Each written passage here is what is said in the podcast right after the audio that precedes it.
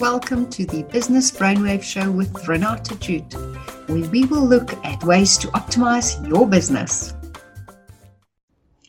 In this episode of Business Brainwaves, I decided to talk about apportionment of estate duty. And you may ask, well, why is this important for business owners and entrepreneurs? Well, the thing is that apportionment of estate duty can leave you with quite a challenge when it comes to the liquidity, the monies that need to be paid when someone dies. It seems fair to assume that the estate of the deceased person is responsible for and, as such, should pay the relevant estate duty. But often beneficiaries of deceased estates and life policies are caught off guard when requested to pay estate duty apportioned to the benefit they receive. So let's start by looking and just reminding you again what is estate duty and, and how do we get to the amount that is payable. So estate duty is levied on the worldwide property and deemed property of a natural person who is an ordinary resident in South Africa or on South African property of a non-resident. There are various deductions under Section 4 of the Estate Duty Act that is allowed and that in the end will then determine the net value of the estate. So if I have to explain the formula, we would start with the gross value of the deceased estate. That would be the um, movable and immovable assets um, and minus the costs and expenses in the estate less the allowable deductions as set out in section 4. This will then give us the net value of estate. From that we then less the section 4 abatement. That is the current amount of three and a half million that is allowed, and that will then give us our dutiable amount. On this dutiable amount, we then apply our estate duty uh, percentage, and that is either the 20% or the 25%. And that final figure we get is then the estate duty payable. I did post an article on my blog where I actually have these uh, formulas printed out, and I will have the link in the note block below. So, this is what estate duty is made up of.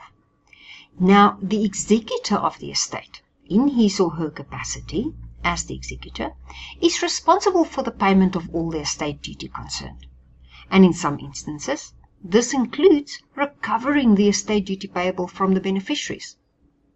The good news is that the beneficiaries would only become liable for estate duty in the event that the estate exceeds the net value of three and a half million and this is because there's no estate duty payable on an estate below a net value of three and a half million.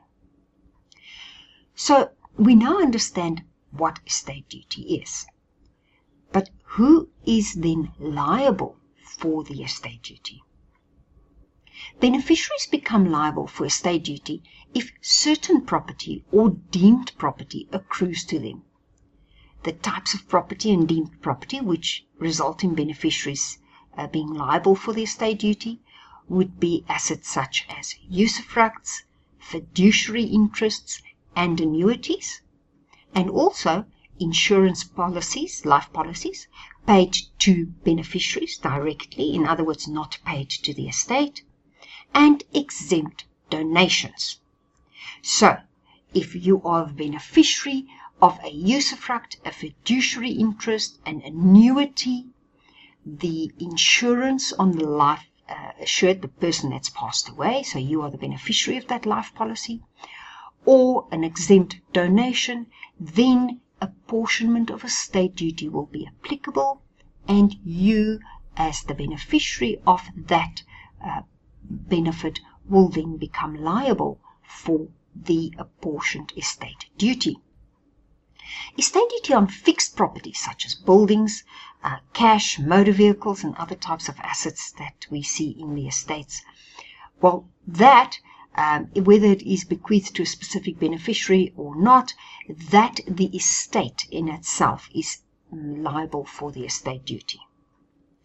So, how do we then deal with the apportionment of estate duty? To ensure the estate duty is fairly apportioned to the relevant beneficiary, a specific formula is used. Each party's pro rata portion of the estate duty is calculated as follows.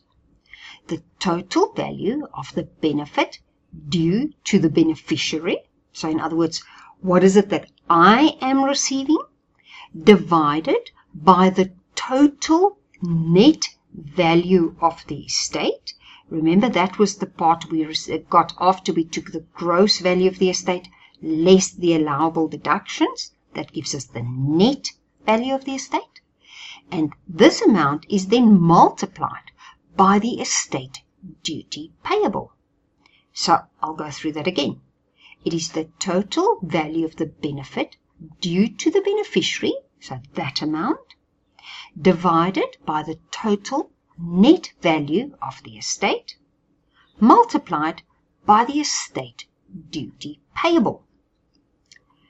So, if we want to look at an example, if we say that we have a policy, so this is a life policy on the life of the deceased, and this policy is paying to Peter. The value of this policy is 2 million. The net value of the estate is 6 million, and the estate duty payable is 500,000. Now, if we want to calculate who is responsible for what part of the estate duty, the calculation would be as follows. Peter, who is receiving 2 million of the 6 million, would be 2 million divided by the 6 million times by the 500,000 estate duty payable. And the total estate duty that Peter is thus liable for is 166,666 rand and some cents. The estate, on the other hand, what is the estate liable for?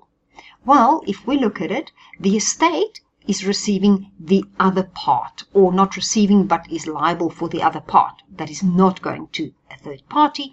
So that is 4 million.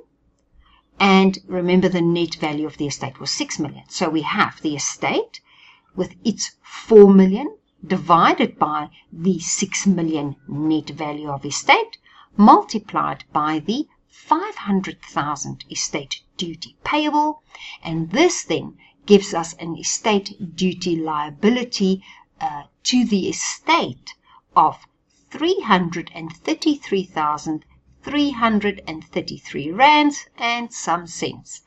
And the two together, the 166,000 and the 333,000 together comes to 500,000. Again, if you want to see this um, rather in, in text, you are welcome to click on the links below and you will find it there. So, that is how the apportionment works. Now, there is some good news.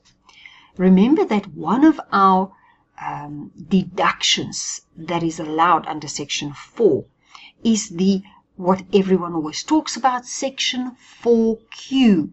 And this is better known in layman's terms as the rollover to spouse provision.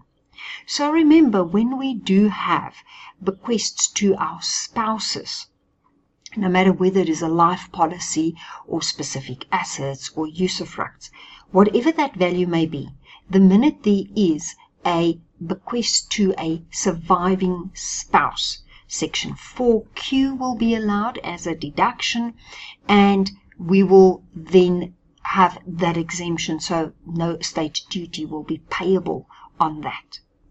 Now, also something to remember Section 4Q excludes any other uh, deductions that would be allowed to the spouse. So, this would generally be your um, community of property um, allowance, which means if I'm married uh, in community of property, half uh, there's a specific calculation, but let's say half of that estate would be um, deducted anyway because it is not for the deceased, or if there was an accrual claim from the surviving spouse against the deceased estate, the, the life of the deceased, then uh, that would also be a deduction. So you would have that deduction, your COP deduction, or your accrual deduction, and your Section 4Q deduction for any bequests to the spouse.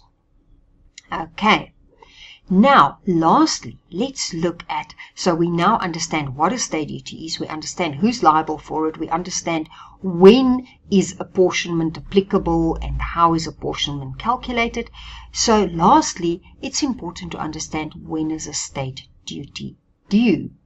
And why is this important? Again, because remember, if we have an apportionment that is a liability to us, we need to know by when that money must be paid. So estate duty is due within one year of the date of death, or alternatively, within 30 days from the date of assessment, if the assessment is issued within one year of the date of death. So it's really whichever comes first, either one year or if the assessment is submitted prior to the one year mark. And if you miss that uh, in other words, if you do not pay the estate duty when it is due, uh, the interest that is levied on late payments is 6%. And that is that can be very, very costly for the estate.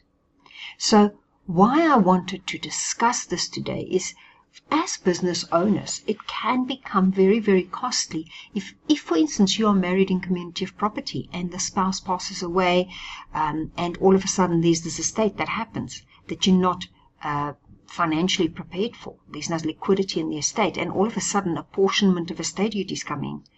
Then, um, or business partners pass away and estate duties uh, come in. It is important to understand that the cash uh, requirements, the liquidity requirements of estates can have a serious effect on your business. Not because it may directly impact your business, but the money has to come from somewhere. And as business owners and entrepreneurs, we are going to have to go somewhere to get the money. Whether it is selling properties, whether it is uh, dipping into our companies, whatever that may look like. So understand what the implications are of estate duty and especially of apportionment of estate duty. Just because you received a life policy payout on a partner's death does not mean that it is completely exempt of estate duty. There may very well be estate duty payable. And in that case, you need to be financially prepared. I have also several other articles that I wrote with regards to estate duty. So I've got the basics of estate duty, liquidity on an uh, estate, uh, why is estate liquidity so important, uh, and what is estate liquidity and costs. All those articles I will tag in the uh, subject block, so feel free to check those out. As always, thanks for taking the time to listen to this podcast. And please feel free to reach out to us if you need any assistance with your estate duty calculations or just have some questions on estate duty or uh, apportionment of estate duty. Thanks. Have a great week. Thanks for listening to this episode of Business Brainwaves. For more business brainwaves, please visit my website nobleprosperity.co.za, follow me on Facebook, or connect with me on LinkedIn. For easy access, the links are posted below.